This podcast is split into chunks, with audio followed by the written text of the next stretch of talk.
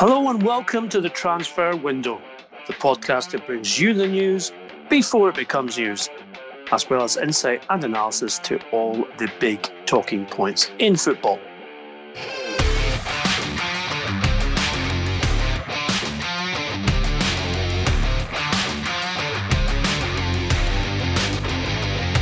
I'm Ian McGarry, and with me, as always, is Duncan Castles. Today, we'll be bringing you up to date with the latest information from clubs as Chelsea, Manchester City, Real Madrid, Barcelona, Manchester United, as well as it's Friday, it's donkey time. First of all, we go to Stamford Bridge, where Tammy Abraham, Chelsea's England striker, has turned down the opportunity, interestingly, of talks to extend his contract. The striker seems to be in no hurry uh, to get a pay rise, unusual given that he is relatively um, lowly paid regarding um, other players in the team. This uh, is because he uh, activated by appearances and goals an extra year on his current five year deal just in the last seven days. But since the restart has not featured as the first choice for Frank Lampard, and with the signing of Timo Werner, is unsure exactly of his game time and indeed his position in the pecking order at Chelsea for next season. Now, despite the fact he has three years left, as I said, he has been offered the opportunity, his representative, to talk with Chelsea with regards to a significant pay rise as well as a further extension on the current deal. However, Abraham wants to see, first of all, where he stands.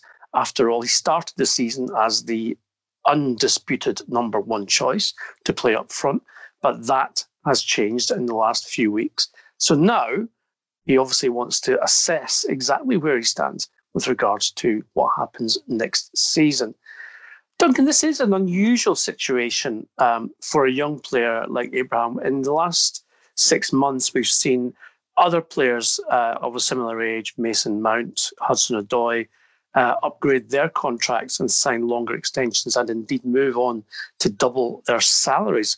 So why not Abraham? I think first of all you've got to look at uh, that that contract that he signed in 2017 with Chelsea and the one he is currently on. That was a contract that was agreed before he went to Swansea City on loan for a season.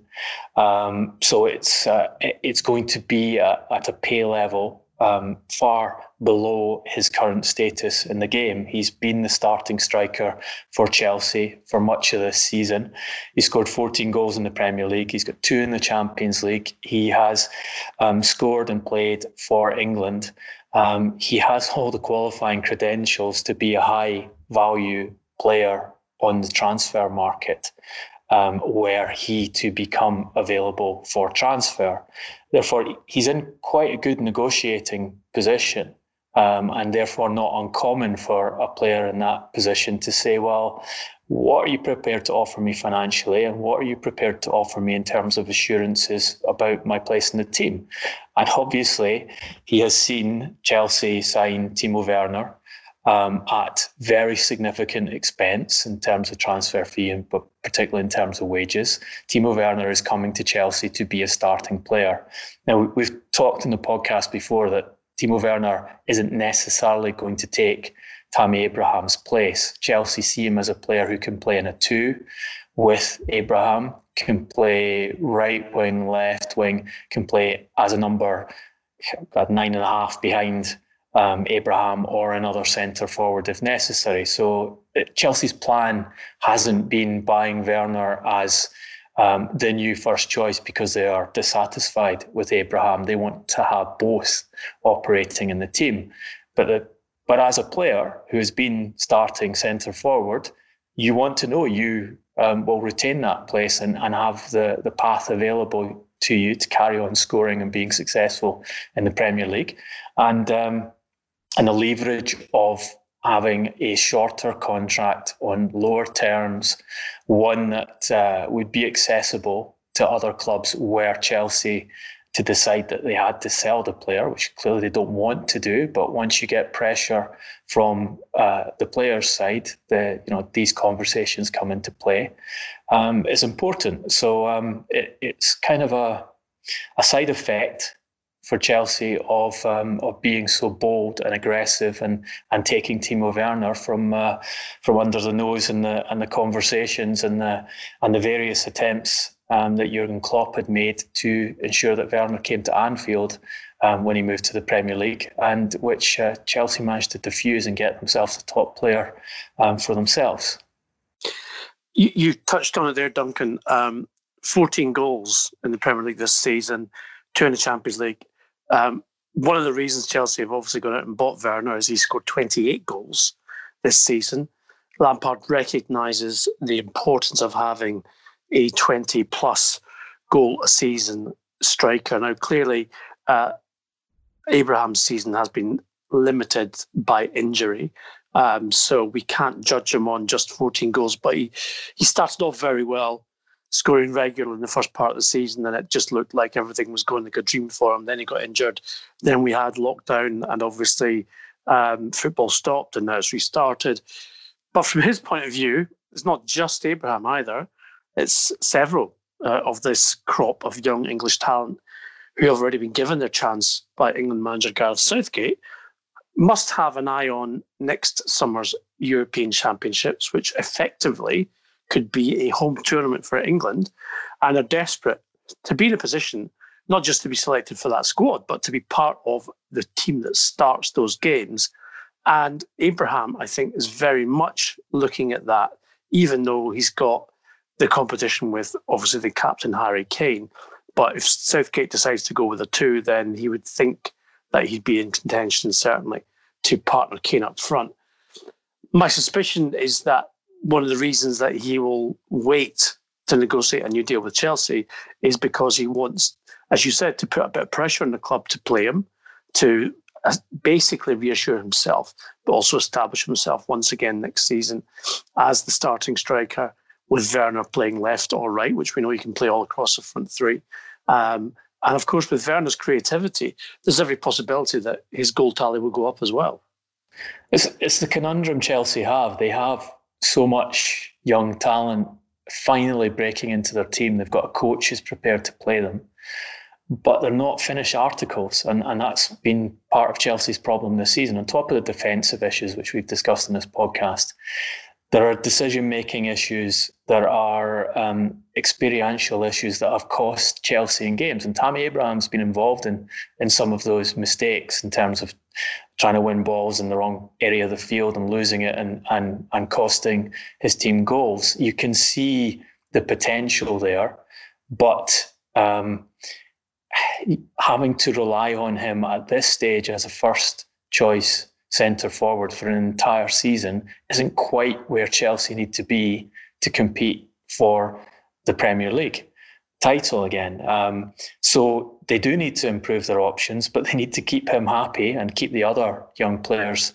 happy at, at the same time. And it's a, a difficult balancing act. And also, if you look at it from the individual's point of view, and the perspective of not just playing time, but seeing Chelsea being very aggressive in this transfer market, um, already having done two significant deals in Hakim Ziyech and Timo Werner, um, trying or looking at doing another significant deal for Kai Havertz, another attacking player, when they already have a lot of resource at that end of the field, knowing that Frank Lampard wants significant spending on the defence, uh, centre back, left back, issue with the goalkeeper that we, we've talked about. You know, if you're looking at it from the individual's perspective, you're saying, well, there's a lot of money being spent by Chelsea at the moment. I, w- I have been the starting striker for most of the season. My contract isn't at the same level, anywhere near the same level as the players they're bringing in. Um, some of that should be going to me, shouldn't it? It's an interesting one. I agree with you on that, and and we both know the politics of the dressing room when it comes to what other players earn um, uh, compared to what you're earning. Uh, and uh, Abraham, to me, is someone I think who has a very um, uh, confident um, uh, so, uh, of his own ability and what his worth is. So I'm not sure that um, he will want to be uh, in a dressing room where he's the poor relation, as it were. You're right. Chelsea do appear to be doing the old, what was it, um, David Dein said? They've lined their tanks up on our pitch and they're firing 50 pound notes at us. Um, and it seems like the, the, the, days of the tank and the 50 pound notes is back, um, given uh, the, the, the signings so far of Ziyech and Werner. The interest in Havertz, as I understand it, is concrete. Um, another player who would add goals from midfield.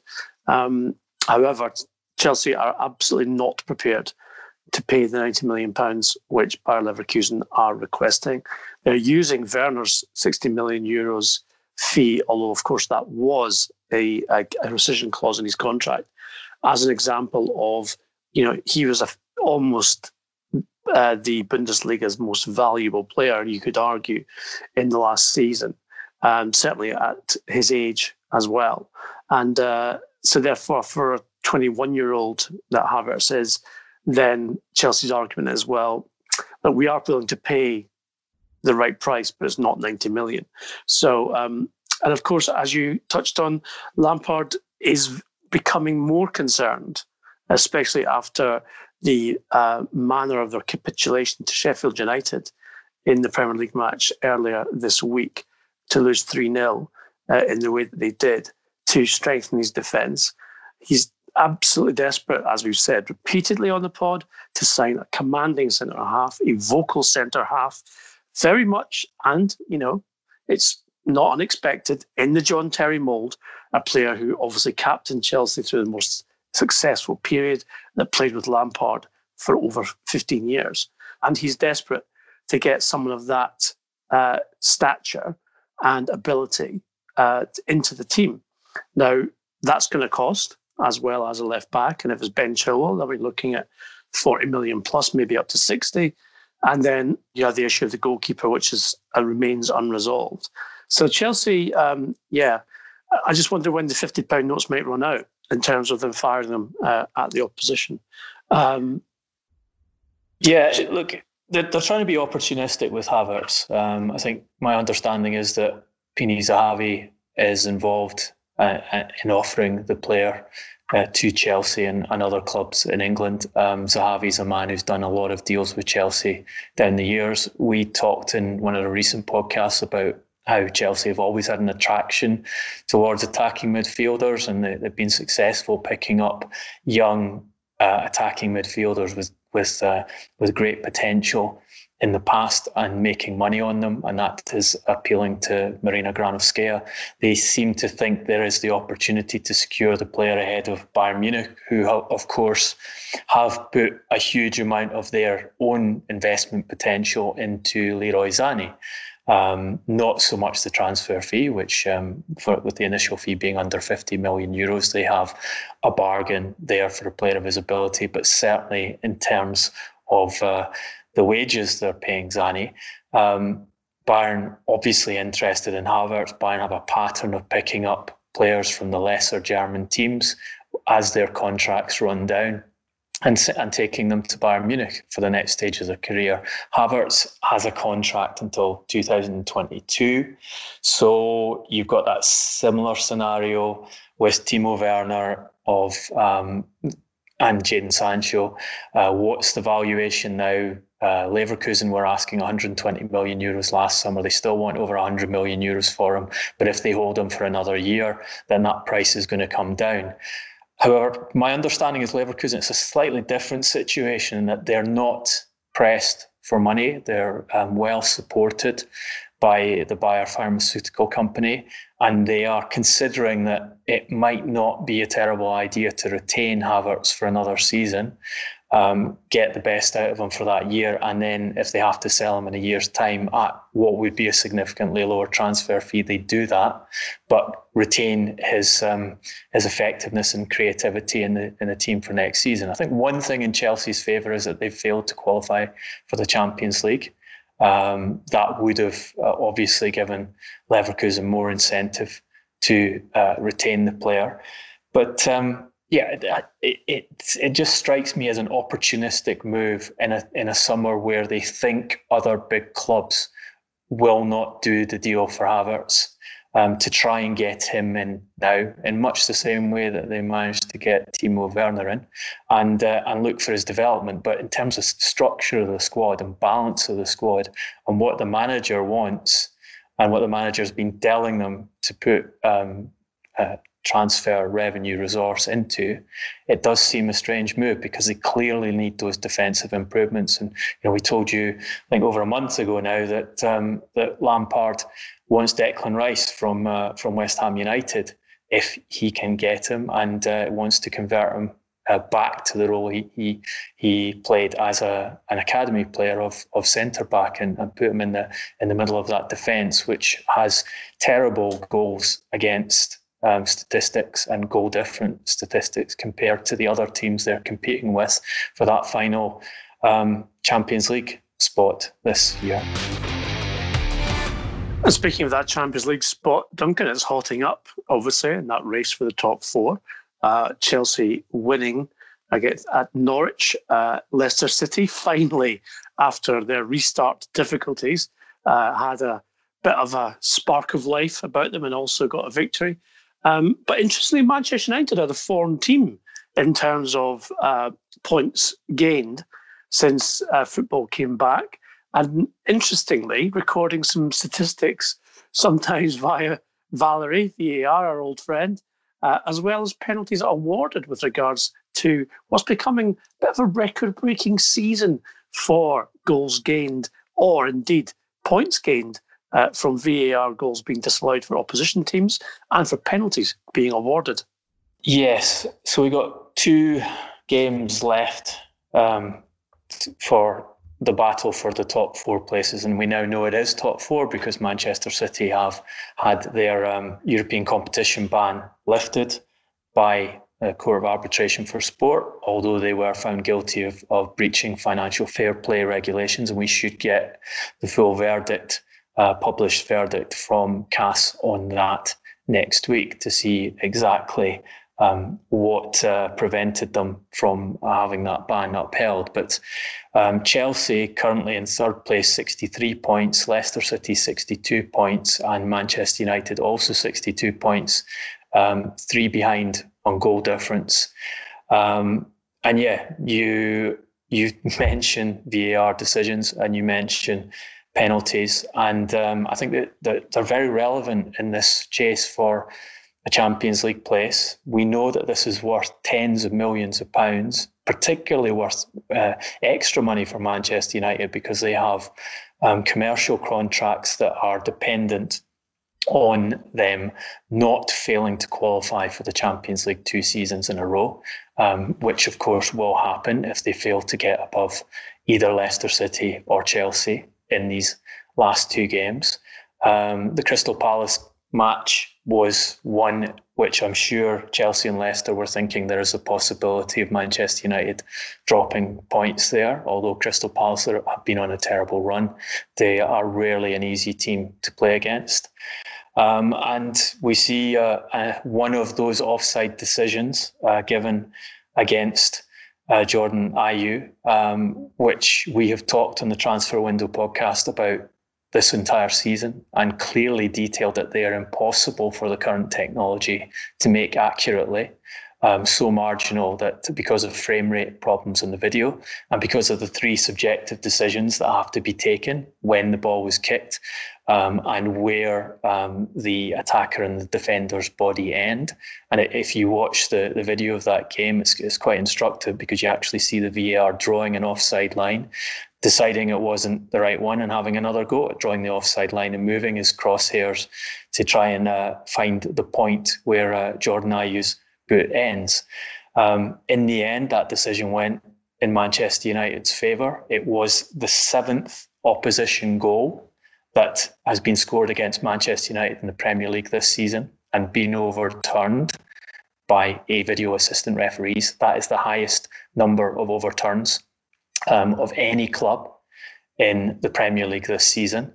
They also have uh, the highest net overturns in their favour um, from VAR, i.e., um, if you, you take away the, the VAR decisions that have gone against them um, this season, they have a higher net total than any other club. Um, they have the most subjective decisions um, under one categorisation. Um, that decision last night actually isn't regarded as subjective under the, under um, the table that's been drawn up, although it clearly is subjective because it involves three subjective decisions as to where the uh, the, the bodies end and when the ball was kicked.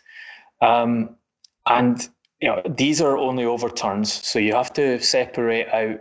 Um, this is when VAR has has actually intervened to make a, a, change. So, so the argument is, oh, we've had lots of VAR often hasn't come in Manchester United's favour when it should have done.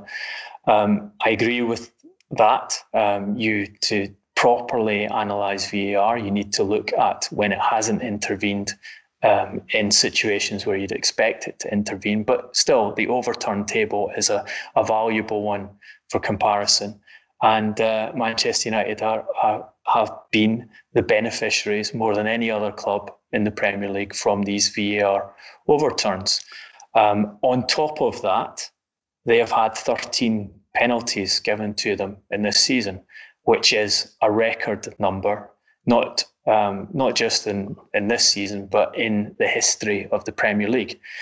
The counter argument to that is, well, Manchester United play very attacking football. They have fast forwards, therefore they get lots of penalties. Um, you shouldn't. You should expect them to get penalties. Well, if they are they play such attacking football, um, you would also expect them to be scoring more goals than their opponents. Um, so this attack, which is supposedly um, drawing so many penalties because they are um, better than any other attack in the division, has scored 63 goals in 36 matches. Um, and it's uh, behind both Manchester City by 30 goals in total, Liverpool, Leicester, and Chelsea. And if you look at the penalties that those opponents have had, the, the team with the next highest number of penalties, Manchester City 10, Liverpool have had five, Leicester seven, and Chelsea seven. So when you've got the highest number in the history of the Premier League.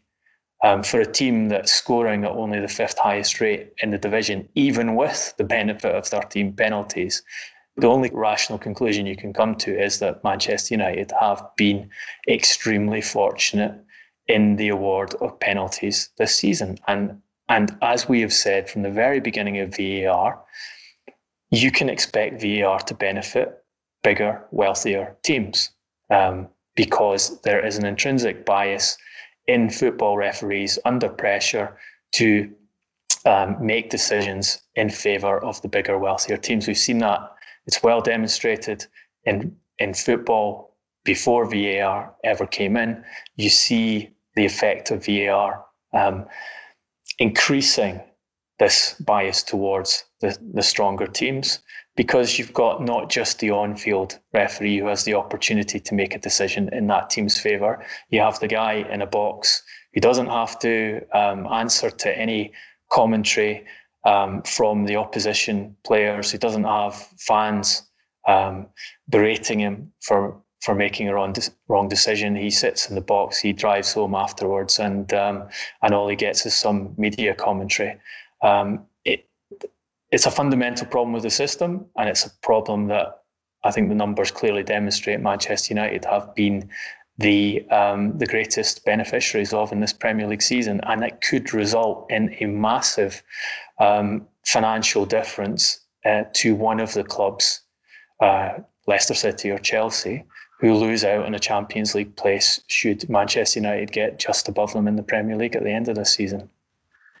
Well, it's Philip Neville, who, of course, his allegiances are, are not blurred, um, who said on Match of the Day, Duncan, that if uh, Jordan Ayew was a boot size smaller, he would not have been offside for that particular goal uh, against Manchester United last night. And uh, all three uh, of the uh, people in the studio said that, and this is quite an interesting point, um, that though VAR was brought in to decide basically, you know, black and white, it's offside or it's not.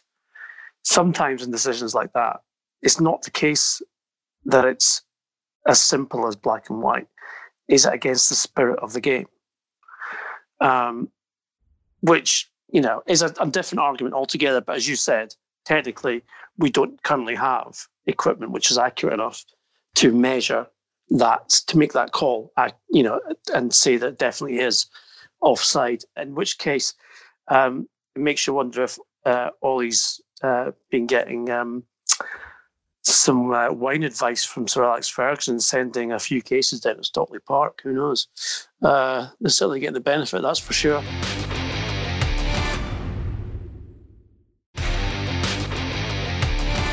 So the Champions League place is still up for grabs, obviously, with two games to go, which keeps the season alive after Liverpool won the title. Norwich were relegated this week, and one club who are already planning for next season and an assault on Liverpool's title defence is Manchester City. Duncan already reported uh, extensively on their pursuit of Napoli central defender Kalidou Koulibaly, and he remains their first choice to augment their central defence. But Duncan, two other names in the frame, just in case Koulibaly cannot be uh, procured or indeed proves too expensive.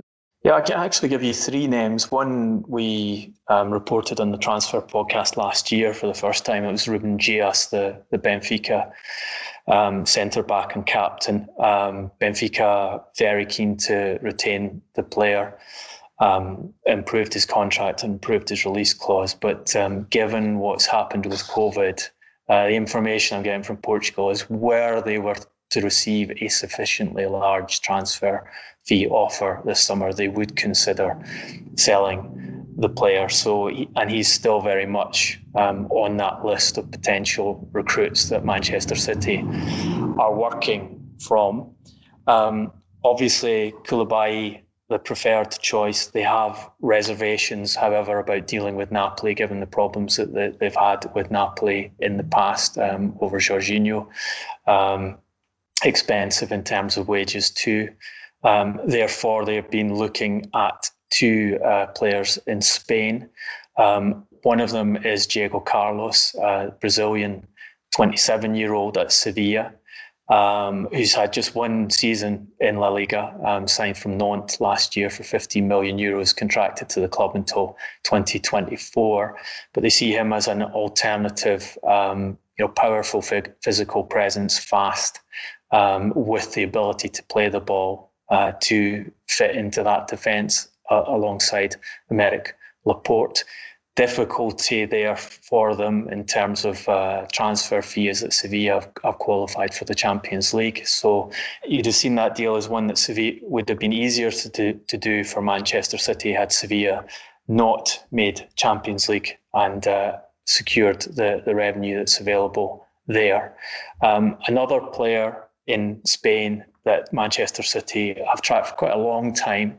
I can tell you they've been in contact uh, with Atletico to ask them what kind of price they would be prepared to sell their um, Uruguay uh, international uh, Jose Gimenez, um, to City.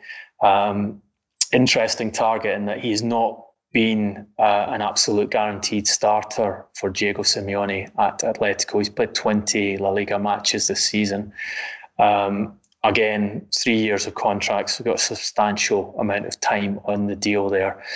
But also can play at right back, which is a, an area that um, that City have had some problems with down the years. I'm told that Atletico um, did not respond well to the inquiry on behalf of Manchester City as to Gimenez's availability uh, and suggested that uh, a fee over 100 million euros would uh, would be appropriate should City, who have now been uh, relieved of their their uh, Champions League ban, um, be determined to buy the player. So I think uh, Atletico have spotted that Abu Dhabi want to spend heavily and they want to try and extract that cash. And I understand should they manage to get a significant fee for from Manchester City for Gimenez, they w- they would like to reinvest it in Ruben Dias themselves. So um, there you have the the kind of network of, of deals that are being proposed and uh, being worked on for centre backs uh, by Manchester City and around uh, some of the clubs in, at the top end of the European market at the moment. Given the money that's been spent, Duncan, under Pep Guardiola specifically, and the mistakes clearly that have been made in recruiting in defence.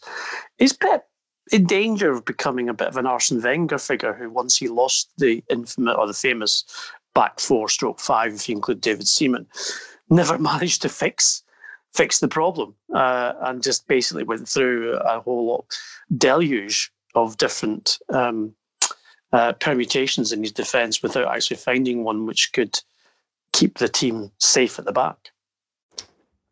Well, you have to say in in the round that huge amount of money that's been spent on defenders. I, I, we can go back to Claudio Bravo here. You know, the, the first goalkeeper he signed upon dumping Joe Hart. Um, that deal was a, a big failure, uh, but they got the answer in the end with Ederson. Um, but left backs, right backs, um, centre backs, we we are in a situation where the only one he trusts amongst all those players he's he's bought is Aymeric Laporte. Um, so that's a lot of investment on on uh, defenders to get just one player uh, you want to build a defence around. Um, on the other hand, you have to say that being a defender in a Guardiola team is not easy. Um, the team plays so high up the park that uh, you are exposed when the you know the tactical fouling doesn't work and and the opposition can get the ball quickly um, behind the fullbacks who, are generally pressed well up the, the field. Um, so you need to be quick, and you also need to be very good on the ball because the, he expects his centre backs to be involved in build-up play. And one of the reasons he likes Laporte so much is the quality of his passing with his uh, left foot, which helps um, build and create Manchester City's attack. So it's a it's a hard team to play in defence for because of the way Guardiola asks them to play. But on it, you you do have to say that they've they've been pretty bad at signing defenders um, who will work for Guardiola. Um, the, the the statistics and the performances bear, bear that out. And interestingly, he could always depend.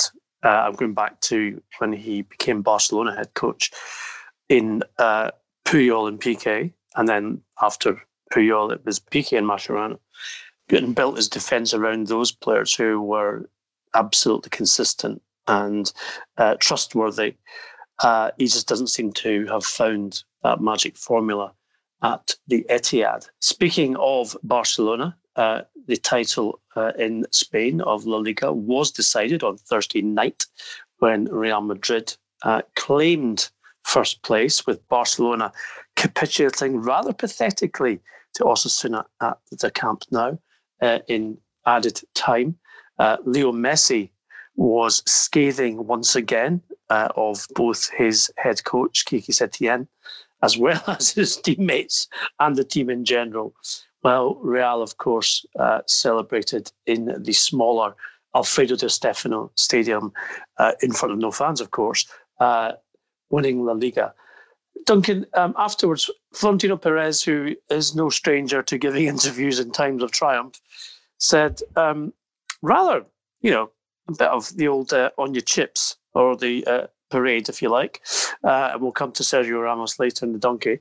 Um, that there would be no big signings, that it would be impossible or extremely difficult, he said, for Madrid to make the kind of Galactico signings that, of course, we've all become used to.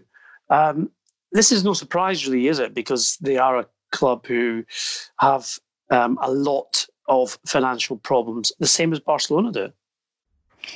Yeah, he was asked about Kylian Mbappe, who obviously um, is a priority target for Madrid and someone they've been they tried to sign um, before he went to Paris Saint Germain. Actually, had a deal in place to sign the player, and he uh, he and his father decided that they they didn't want to go there as a replacement for Cristiano Ronaldo, which was what it looked like uh, being um, being the outcome of that of that transaction at the time, and it was safer for them to go to Paris Saint Germain, and they've, they've pursued the player since. Um, they are working to get him to the Bernabeu at some point. He was asked whether um, he would be bringing someone like Mbappe in this summer, and he said no. The situation is really bad it's difficult to ask the players to take a pay cut to help deal with the situation and then make signings like that. That can wait. Madrid will sign the best again when the situation changes. And he, he went on to talk about how much their revenue's been damaged and how that they he claims they've they've lost 25% of their revenue and they've been um, hit harder than other clubs in Spain because they take so much from uh, home matches at the Bernabeu. It's it's a, a great revenue generator for them because they sell that stadium out at at high prices. Um, Kylian Mbappe, I think, would have been impossible this summer anyway. Um, the certainly from Paris Saint Germain's perspective, they were briefing long actually before COVID hit that they would not allow the player to go, regardless of what um, uh, Madrid tried to do um, and that you know, a lot of money would be thrown at the problem to to ensure he stayed there.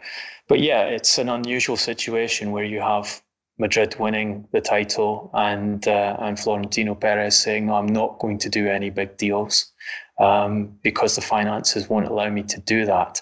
And it is in the, a context where we will see, we have seen uh, Chelsea do some significant deals. Um, we should see Manchester United do some significant deals. They're certainly still working on um, trying to get Jadon Sancho from Borussia Dortmund, which is the, the level of deal that you'd you'd often see a club like Real Madrid pursue.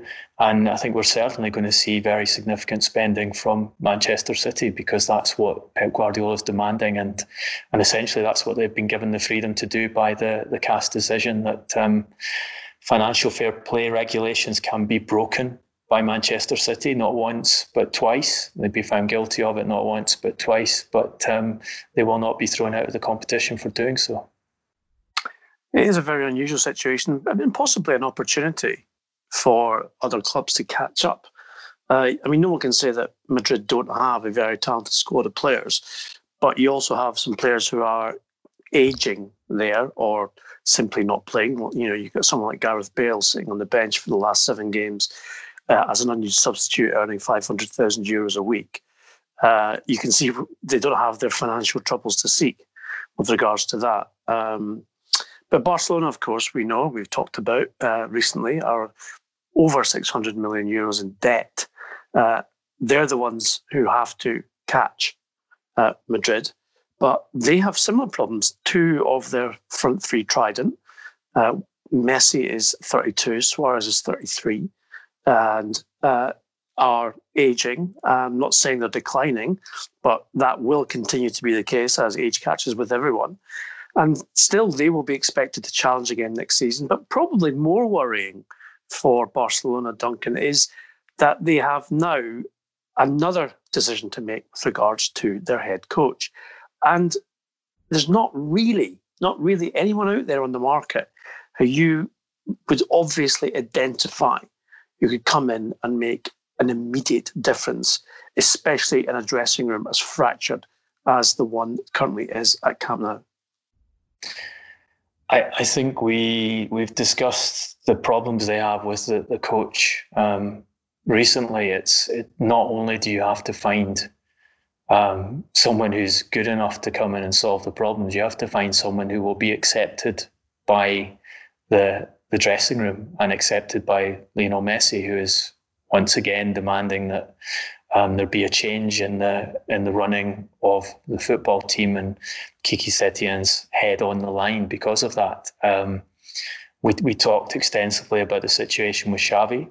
Um, Xavi being someone that both the current presidential camp and um, one of the main um, contenders to take over from Bartomeu as president would like as their coach because he can be sold uh, to the the Barcelona fans as a, as a, the man who can return them to the type of football which made them dominant in Spain and uh, and Europe for a period.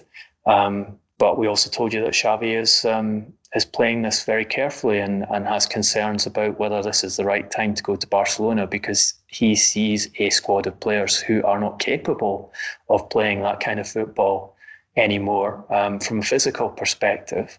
And wants, uh, if he comes into the club, to come into the club with the opportunity to su- succeed and therefore have a lot of power over recruitment and a lot of power over decisions um, around the club uh, as to how the team play. And, and you know, uh, my understanding is that he has concerns that were he to come back to the club with Messi still in this position of being the king of Camp Nou, that um, it will be impossible for him to have the degree of control he wants to have over that team to ensure that he can be a success coming back to Barcelona. So it, it's complicated by a, a range of factors, including presidential elections, including Messi's, you could say, unprecedented power at that football club, and um, you know demands of the supporters to play in a certain style that the squad is no longer suited to. So it, it's a tough one for for anyone to come up with an answer to. Management at Real Madrid, however, seems uh, to be something quite simple for the great Zinedine Zidane, who, and get this, averages a trophy every 19 games that he has been in charge. Quite unbelievable. Also, quite unbelievable is when you are playing to get over the line in your uh, championship season that you're a goal up you get the chance to go two up because you're awarded a penalty. Up steps your captain, Sergio Ramos. Instead, and remember, he scored two penalties since the restart, both of them very important in terms of securing points and putting Madrid ahead of Barcelona.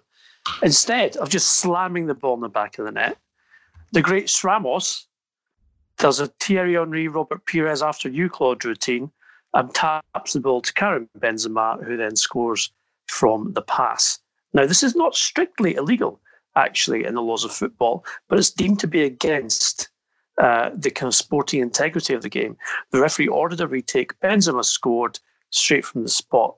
So this week's Donkey Award, we've decided, is going to be uh, in commemoration of Real Madrid's La Liga uh, title win, as well as the captain. It's the Sergio Ramos Award for taking the piss when actually there's no need to. So, Duncan, I'm going to open up the golden envelope here. Oh, it's quite sticky one, this one. There we go. Now, uh, some of you uh, may not have seen this because it does come from the backwaters and the annals of Scottish football, which you know Duncan and I at one point did actually frequent. Uh, and this was a game Rangers against Ayr United, of all people. And Andrei Kanchelskis, the former Manchester United winger, uh, and Everton as well, of course, um, at 3 0 up in the game. Uh, look it up on YouTube if you want to. It is quite amusing. Decides that he's going to stand, I mean, stand both feet on top of the ball and salutes himself. well, the game was in play. Um, not taken very well by United players, as you can imagine, who tried to hack him to death after this, nor indeed their manager, Gordon Dalziel.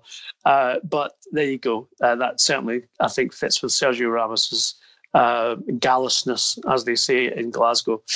Uh, then there is the BT Sport Cameroon, who well, unfortunately, we can't name because uh, he wasn't identified, who, um, while filming um, before the match started, uh, the Newcastle United match against Tottenham uh, this last week, um, managed to get in shot, and it was not edited because it was live.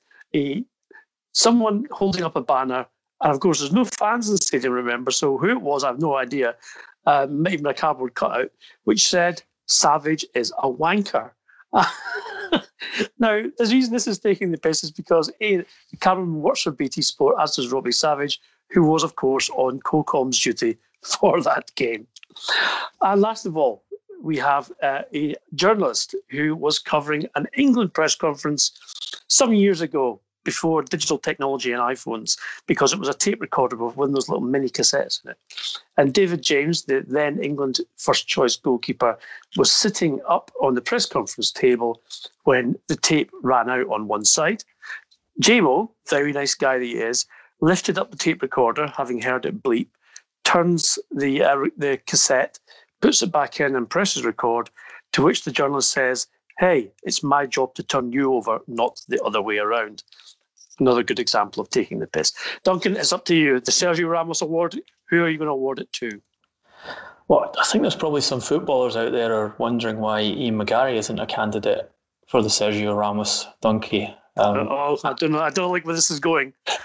Ashley, Ashley Cole, perhaps. Oh, your, I, thought, um... I, thought, I thought you were going to say Kenny Dalglish. That time I tried to nutmeg him. when he said he would kill me if I ever tried it again. What, what was what was the mark you gave Ashley Cole in, Three, in one England game? Three. And against Portugal, quarter final, from... year 2004. It, look, it was and... final at 17 minutes, for goodness sake. He had a good game after that. well, the response was the entire England team on the bus the next day singing 3 out of 10, you're having a laugh, to into my, from Ashley Cole's phone into my phone. And Ashley and I both been given the nickname Three for the next year or so. At least I actually was number three. Um, okay, so, so, I, so I'm being discounted because I, you know, you know, I'm not allowed to win a donkey. Yes, and I, and I think I've just realised that Robbie Savage has not had a donkey yet, and that really oh. has to be remedied. So, um, despite the strength of the the opposing candidates here, we have to give it to Robbie Savage and um, and his alleged onanism. Indeed, in the words of the Prime Minister. Um, Good. I shall. Uh, I completely concur with that. Robbie is an unbelievably managed to escape a donkey, and of course, this will make up for the uh, insult that was hurled at him. Um, and I'm sure it will be probably the only trophy in his cabinet. Oh, did he win the League Cup once with Leicester? Maybe.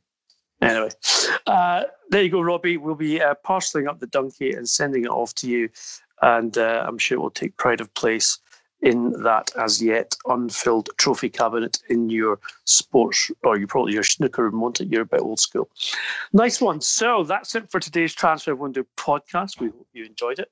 If you want to continue the debate, which you always do, and we love it, please get in touch on our social media channels, which are at Transfer Podcast on Twitter, Instagram, and Facebook. Also, Duncan is on at Duncan Castles. I'm at Garbo SJ. You know where to find us and you always do. Uh, remember, you can listen to the podcast now on our YouTube channel. Just search Transfer Window Podcast and it will appear as if by magic. If you like what you hear, and we know you do, return the favour. Get on iTunes, give us a five star review.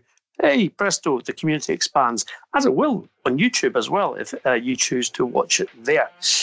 Until next week, when we will be back it's just left for me to say stay safe, be well, and thanks for listening.